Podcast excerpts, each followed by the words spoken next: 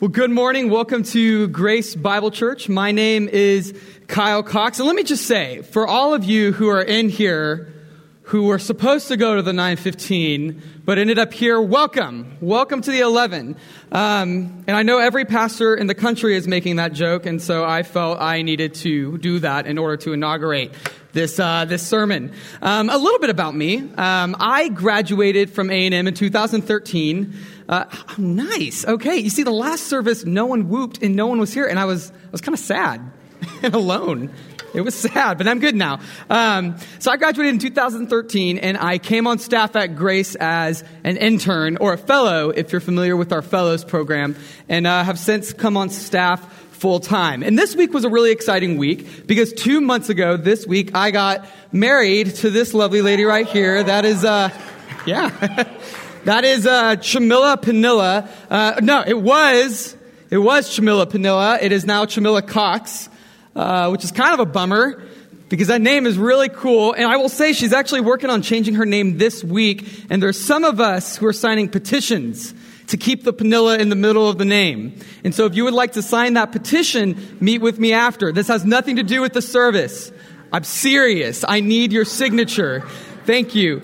Um, So, one thing I've loved about living with Chamilla, and this is one of the many, so if you see her, don't be like, yeah, it's weird that he said that's the one thing he loved. No, the one of the many things I love about Chamilla is that ever since I started living with Chamilla, um, our house, you know, I've lived with roommates all throughout the last eight years, and I will notice I never realized how musty and sweaty men were until I started living with uh, Chamilla. And one of the things that I love is just the different sensations that please the nostrils. I, lavender. Who knew lavender was a scent? Not me. Strawberry, vanilla. I don't know. It's amazing. I love it. It's great. But I will say, however, um, I really genuinely enjoyed my time with my roommates. I loved the last eight years of living with roommates. Most of them were groomsmen in my wedding. We were just all great, close friends. And uh, but one thing I loved about it was the shenanigans we would get ourselves into. Some of them because we were kind of dumb and did things that you shouldn't do, like oh, let's jump off that and see what happens, stuff like that.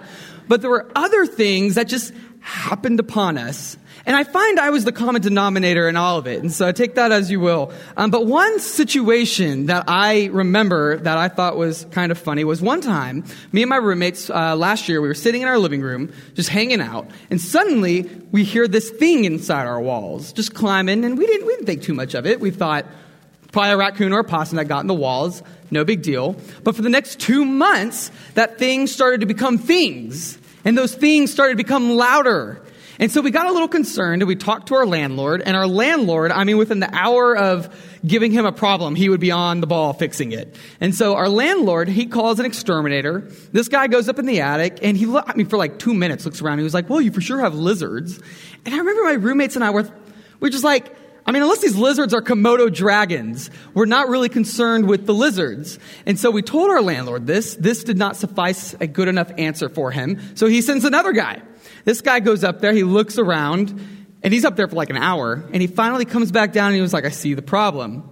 You have a rat infestation, um, which is pretty gross. And so I asked him, I said, Is that 10 to like 20 rats? And he says, no, that's a rat family. And he says a rat colony is 20 to 30 rats. A rat infestation is 30 to 50 rats. And you're on the upper end of that. And so for two months, we had been living in this house full of rats. And I know some of you in the room are like, please stop saying rat. I'm sorry, we're getting through it. Um, I'll say critters from now on. So there were these critters in our walls. And you know what's funny is that I, there was like a four month period of trying to get these guys out finally. But after the first month, we just we just kind of got used to them. You know, they didn't come out and bother us. We would hear them and we'd be like, oh, there's, I don't know, Joseph again running around the wall. We give them names. Um, and it was funny. We would have people over. And I remember one girl in particular. She was sitting by the fireplace and she squeak, squeak, squeak, squeak. I don't. I don't do a good rat impress, impersonation, but uh, she hears this squeaking, freaks out, and me and my roommates were like, "Oh no, no, don't worry, that's just the rats." And uh, like, it was nothing. It was just nothing for us. Um, but it wasn't until our urgency peaked that we really wanted to get these guys out. There was an oppression over us. an oppression of rats. It's like a horror movie. Um, and it wasn't until we heard what I believe to be the rat Armageddon or rat world war, if you will. Uh, my roommate Hayden and I, we are sitting down eating dinner. We hear the little critters in the wall, and then we hear just something drop. And next thing we know, we hear, and I kid you not, I can't express how much I'm not kidding. We hear what sounds like 30 jaguars just growling and viciously attacking each other, ripping off skin and flesh. That is what it sounded like. It was horrifying. Horrifying. I mean, for a good hour, this went on. And so, and so we finally resolved to, we got to get these things out. And so we went back to our landlord, begged and begged. And of course, he wanted to get these things out because he's trying to sell a house. And he, we, we do more and more ways to get these guys out. And one day they just disappeared. I'm not totally sure what happened. I like to think we did something. But until this day, one of my best friends, he's living in that house now and he has not heard a single little guy or smelt one either for that matter. So I guess they're gone. I don't know. Um, but I didn't know what, what was ahead of me because just a few months after that is when I got married. And so I went from living in a house of rats and must and sweat and went to a house with lavender and vanilla and uh, chamilla panilla. And so, uh, thank you. First service didn't get that. That was on the spot. Not to brag. Um, I am. Um, so I went into this house and it was, it was just a wonderful, wonderful new life. So why do I say that? I say that as Christ, because as Christians, we recognize that there is truly something wrong with our world. There's a brokenness to our world. There's oppression in our world. And ultimately, that is an oppression of sin. Sin is oppressing this world. And I think what happens is sometimes we can get into this situation where we just shrug off our shoulders and say, I know it's not supposed to be there, but what are you going to do? And then it, it isn't until we turn on the news and we see something tragic, another natural disaster, another shooting, something that triggers in this a response for something new, something better. And I'll say as a culture, I think we love the stories of the underdog taking on the oppressive regime. For example, the Lord of the Rings. Um, oh, nice. Uh, the Lord of the Rings with Frodo and who I believe to be the true hero, Sam, go through all Middle Earth to throw this ring in Mount Doom and completely remove and vanquish this evil oppression over Middle Earth. Or Star Wars or the Hunger Games or whatever it is. But I feel like as a culture, we really like these stories. Because I think as a culture, and especially as us Christians, we genuinely recognize that there is a true presence, oppression over our world that has constitute, constituted this world into brokenness. For example, I was reading in the Mission Network news this week that in Uganda right now, there is one nurse to every 5,000 people. Um, and these witch doctors, they have, they have heard this and they have started to abuse this. And these witch doctors, they've gone into these uh, towns and villages. They've offered hope. They've offered healing. And what they're doing is they're taking their money, they're taking their goods, and then they're killing these people. And these Christian, local Christians in Uganda, they, they heard of that and they said, We're not going to let you oppress these people any longer. And so what they did is they built several uh, medical schools where these Christians went and got medical training. And so they decided to go into Uganda and address the physical need, but also the spiritual need. And it's to the point where these witch doctors, right now, currently, are still persecuting these Christians and trying to burn down these medical schools because these Christians are fighting back. And we read that and we get excited. Because all over our world, our entire world, there's something inside of us that longs for a revolution. We want things to change. We want a new leader. We want a new system. We want th- things different than how they are now. Because our world is broken and our world is a mess. And so this is what we're addressing this morning. So we've been in the book of Matthew in our series, Follow the King. And we've been back and forth, but we spent a lot of time on the Sermon on the Mount. And it's inevitably has brought us to the Lord's Prayer.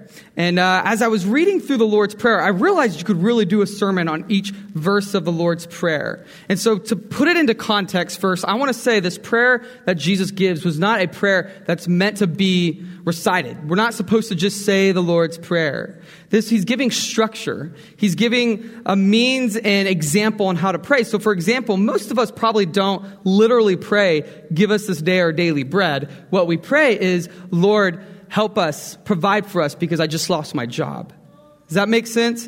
Um, and so I was looking at this, and the, the verse that stood out to me was verse 10 Thy kingdom come, thy will be done on earth that, is it, that it is in heaven. And so, what I want to do this morning is I want to see the implication and the application of praying, of we praying, Thy kingdom come, thy will be done on earth as it is in heaven. Because it's a revolutionary prayer, and I think we really should understand it. And so we're talking about the kingdom this morning. And so, first, what I want to do is I want to define what a kingdom is for our purposes. Um, so, the kingdom is a pretty huge theme throughout Scripture. The kingdom of God occurs 68 times in 10 different New Testament books, and the kingdom of heaven alone occurs 32 times in Matthew alone. That's not even including the Old Testament. And so, the kingdom of God is a huge theme throughout Scripture. And as we define it, we can say that the kingdom are, are, frankly people in a kingdom who are influenced by the governing reign of the king. In other words, what the kingdom values, that's what he will implement in society. So if we have a bad leader or a bad king, that's bad for us because he will implement bad values into society. And so to just give a goofy example, so in America, America values free speech. So I could get up here and I could say flamingo toad. And uh, that's not a word. I made it up.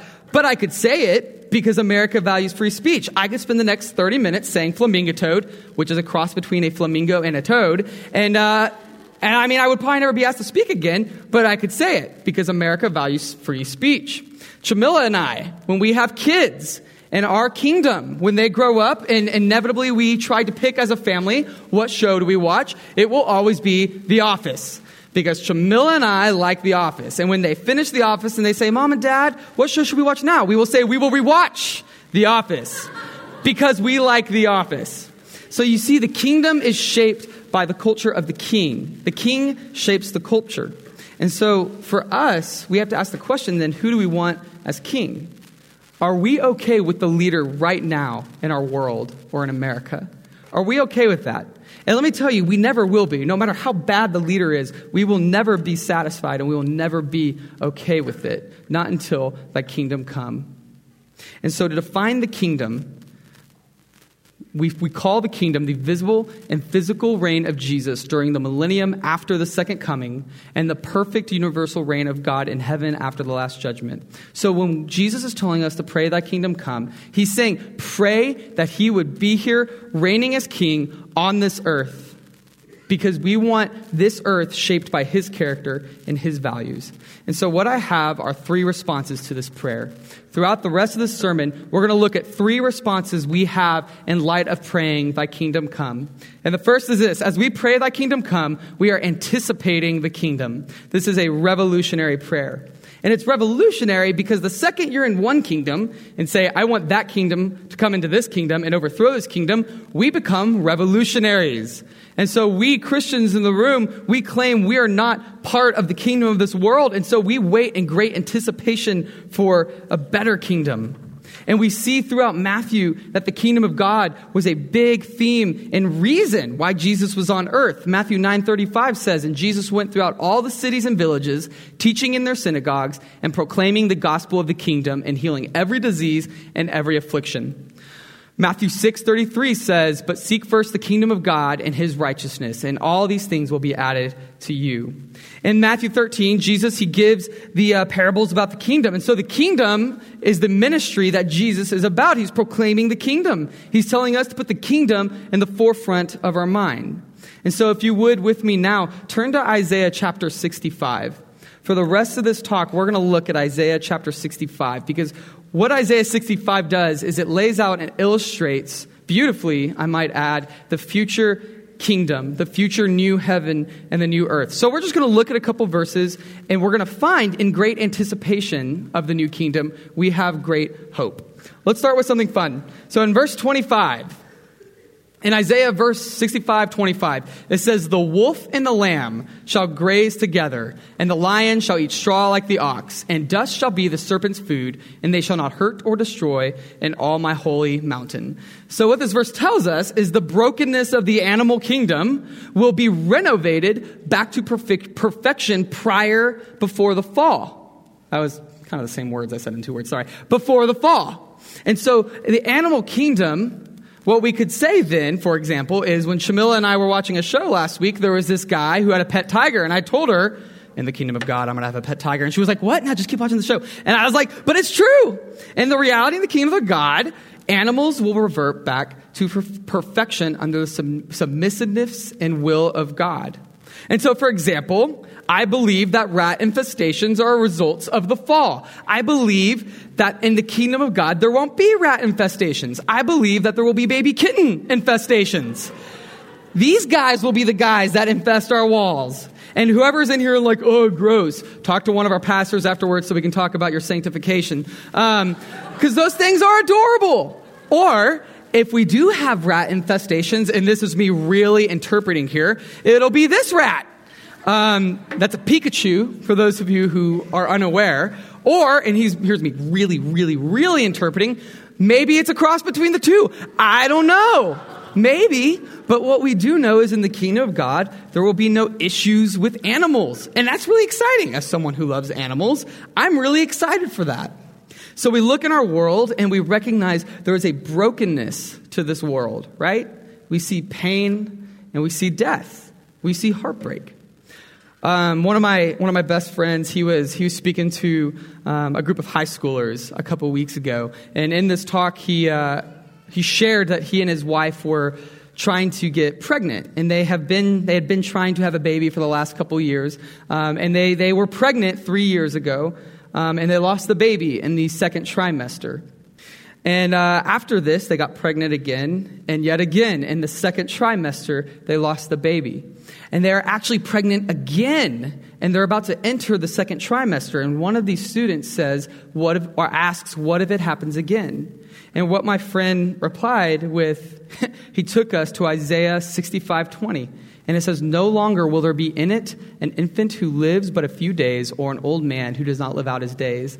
And so he was able to look these students in the eye and say, If we lose this third child, we will still say God is good. We will still say he's good. Because the reality is, I will be in eternity with him in a new heaven and a new earth. And the two children that I lost, I will see them face to face in a glorified state, and we will worship Jesus forever with no option of death. And so we have a great hope in a future kingdom. We have hope.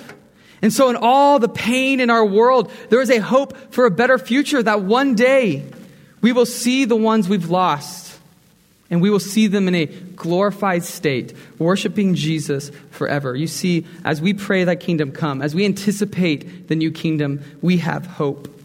We see brokenness and way the world, the people of the world abuse one another. Another report I was reading by the UNICEF, which is a crazy acronym, um, that in 2016, 25,846 refugee children tried to cross into Europe via the Mediterranean.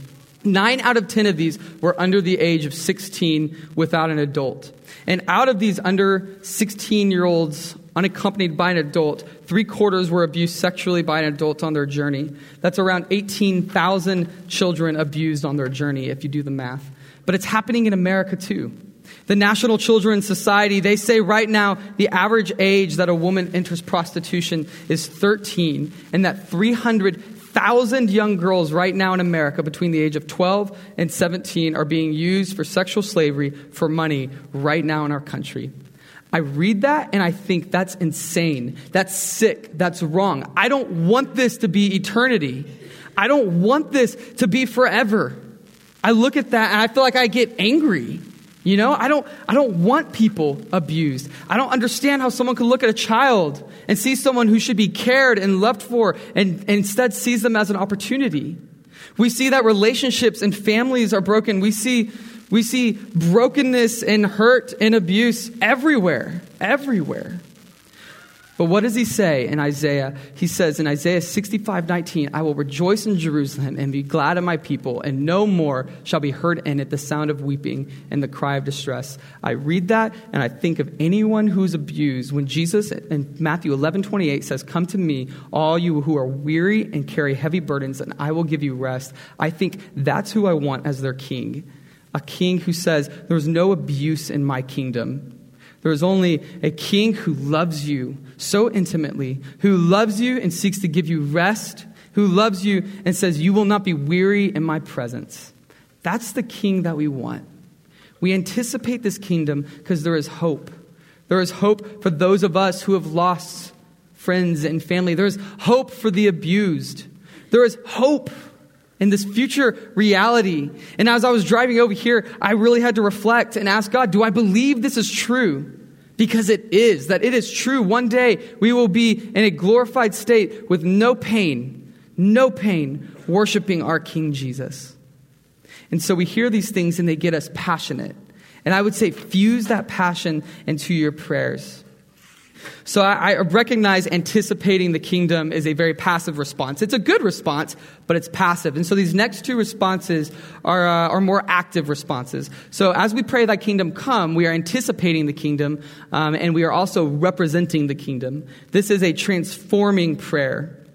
Um, so to talk about this, I, uh, when I came on staff at Grace as an intern, I remember we would take these intern classes. And I remember the very first Monday, the very first class that, uh, that Blake actually taught, he gave us this phrase. And it was God seeks to establish his kingdom on earth through human representation. And almost every Monday, we would hear that.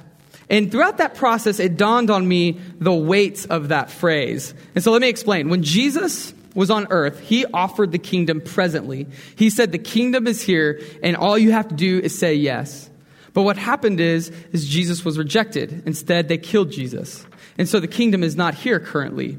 However, Jesus has inaugurated the kingdom. The kingdom process of it coming has begun, and it is because Jesus has inaugurated that process. So the kingdom is inaugurated, but it is not finalized. It is not here. Excuse me. And so if we could talk about the kingdom, I would say there are three phases to it coming. The first is Jesus has inaugurated the kingdom. Jesus is currently using the church to usher in the kingdom, and Jesus will finalize the kingdom in the millennium. And so where we're at right now is two. Jesus is using the church to usher in the kingdom. And so, this is what it means that he is establishing his kingdom on earth through human representation. He is using I, you and I to represent and usher in what will one day be a present reality. And so, what we could then say is that there is a form or a picture of the kingdom on earth right now, and it's the church. The fullness of the kingdom is not here yet, but a form of it, a form of it is, and it's you and I. And so, as kingdom representatives in Matthew chapter 13, 38, Jesus says, As for the good seed, these are the sons of the kingdom. And John 13, 35 says, By this all people will know that you are my disciples if you have love for one another. There is an expectation we have as Christians to represent the kingdom. Now, I say that, and the first thing that crosses my mind is, well, I sin very frequently. I don't represent the the kingdom very frequently. So what then? Well, I would say just as Jesus met with Peter in John 21, he dealt with Peter's sin and then he used Peter to start the church. We are in the same situation. Whatever we're dealing with in our sin, let's deal with it with Jesus and let's move forward because there's kingdom business that Jesus wants to use you and I to take part of. So in Isaiah chapter 35, 5 through 6, it says, Then the eyes of the blind shall be opened, the ears of the deaf unstopped, and shall the lame leap like a deer, and the tongue of the mute rejoice. So what Jesus did when he was on earth, he performed these miracles, right? He healed the blind, he healed the mute, he healed the deaf. And so, as Jesus was performing these miracles, these miracles, yes, they showcased the divinity of Jesus as fully God, but they also demonstrated aspects of the kingdom or kingdom blessings. So he was representing the kingdom. And then he tells his disciples in Matthew 10, 6 through 8, Go rather to the lost sheep of the house of Israel and proclaim as you go, saying, The kingdom of heaven is at hand. Heal the sick, raise the dead, cleanse lepers, and cast out demons. And so then the disciples went throughout throughout the king excuse me not throughout the kingdom then the disciples went out through their community and performed miracles to represent the kingdom and so what does that mean for us because for the most part you and I probably won't be casting out demons. We probably won't be performing miracles.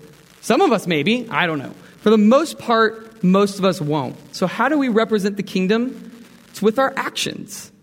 Are we kind? Are we loving? Are we compassionate on our enemies?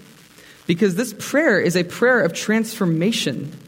When the kingdom comes, there will be no, there will be no uncompassion. Marriages change, relationships change. When the kingdom comes, everything is restored back to perfection. And so, for us to reflect the kingdom, it is us to be kind. It is us to be ca- compassionate. Do we love the immigrant? Do we love the refugee? Or do we just say, get out? Do we, do we see the state that our world is in and do we blame the Republicans or the Democrats? Or do we respond with compassion and love? We reflect the kingdom and represent the kingdom. And no amount of sin can prevent us from, or can make us lose our salvation. However, don't take that lightly because there is an expectation that we hold as kingdom representatives. 1 Corinthians 10:31 says, "Whether then you eat or drink or whatever you do, do all for the glory of God." You see, we want to represent attributes of the king in everything we do. In everything we do, we want to reflect the glory of God. So, Jesus in the Sermon of the Mount, he lays out this kingdom ethic. And if we're living a life that represents that kingdom ethic, not only will we, will we be called blessed, as the Beatitudes say, but we will also be exhibiting and living out the kingdom ethic that the world may see a new kingdom lifestyle, that the world may see Jesus reflected in us. And this brings me to my last point. We are anticipating the kingdom, we are representing the kingdom, and we are proclaiming the kingdom. This is a missionary's prayer. Matthew 24, 14 says this, and this gospel of the kingdom will be proclaimed throughout the whole world as a testimony to all nations. So we have a job to make Jesus known. We take the gospel of Jesus from this room into our community and throughout the whole world. So we have a job, we have a mission to make our King Jesus known. And so for many of us, I would ask, where in your life can you make Jesus known? For students, it's in your schools. Parents, when you drop off your kids at soccer or basketball, get to know the other parents that you may, you may reflect and proclaim the name of Jesus. For some of us, we have passions in certain areas, and I would say learn about those passions. For some of you, you have a passion to make Jesus known to the marginalized. I would say talk to the bridge. Some of you, you have a passion to make Jesus known to, to women who are pregnant and scared and they don't know what to do. Talk to Hope Pregnancy.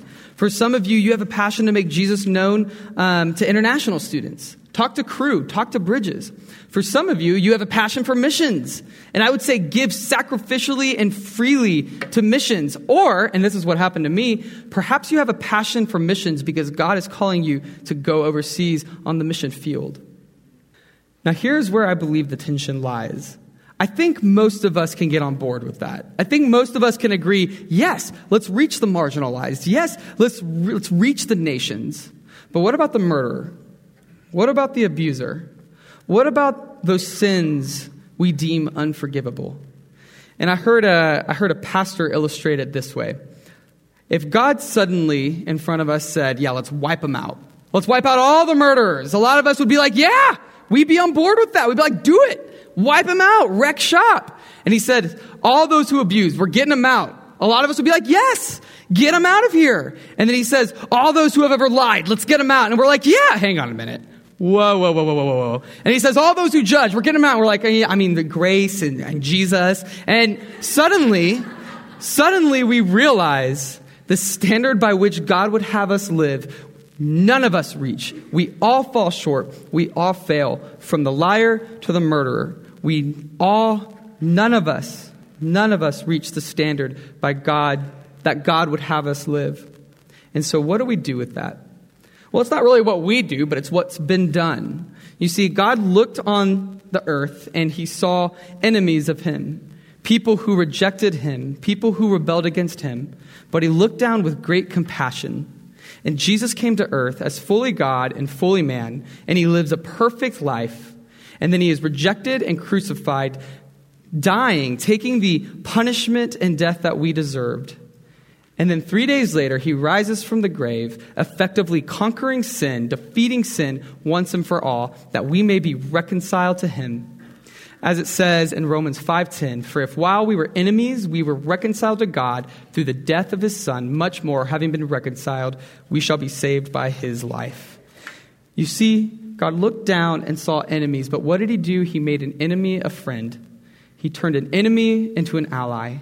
And so he took a murderer like Paul, who persecuted and murdered Christians, and made him an advocate and ally of the kingdom of God. And I was reading in Nepal, in the last couple years in Nepal, there have been some earthquakes that have, that have really hurt the villages in Nepal.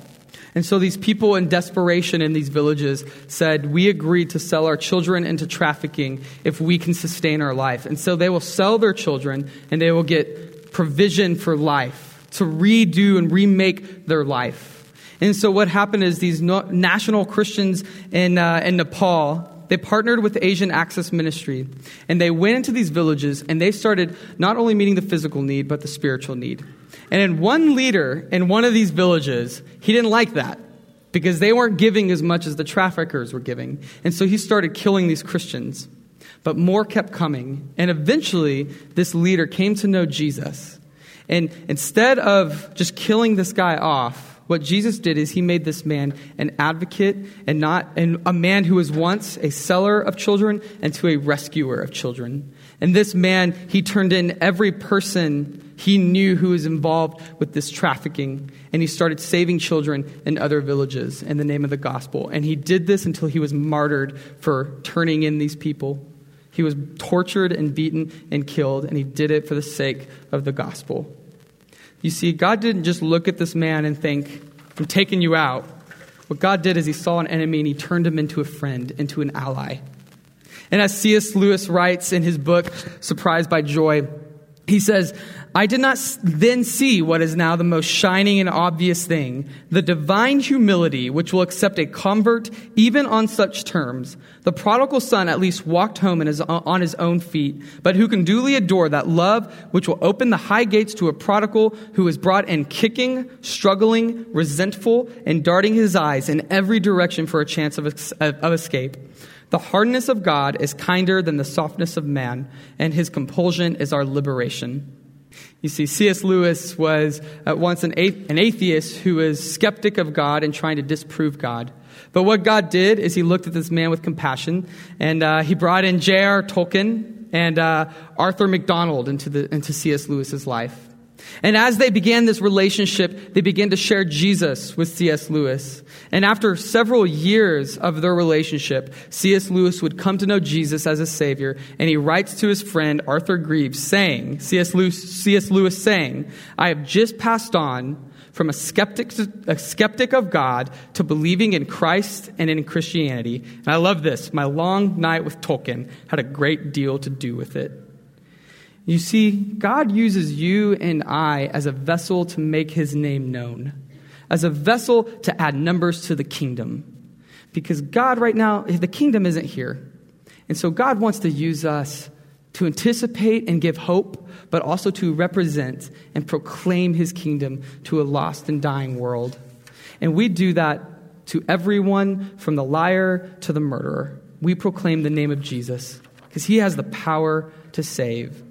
And as we sang the song, Jesus is better, make my heart believe, I realized in that moment, it just dawned on me. One day we will see him face to face, and we will know that to be true. We won't have to ask him to make us believe, because we will see him and we will know without a shadow of a doubt that he is better. And that is the king that we're proclaiming to the world, to make him known.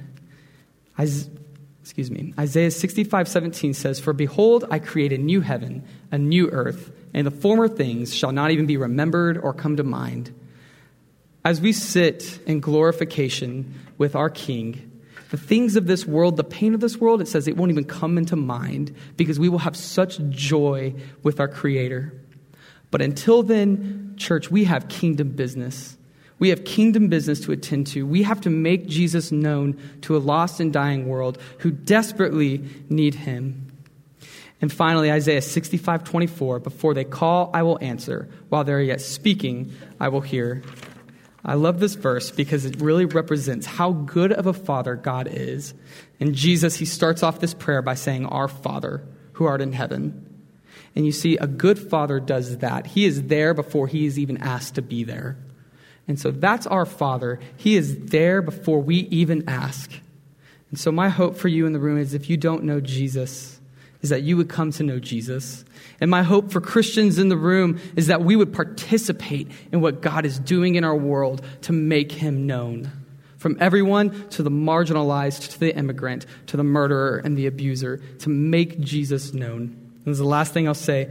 Um, so, of the kingdom, anticipate it because you're a son and daughter of the king. Represent it because we are ambassadors of the king. And proclaim it because we are advocates of the king. Let's pray.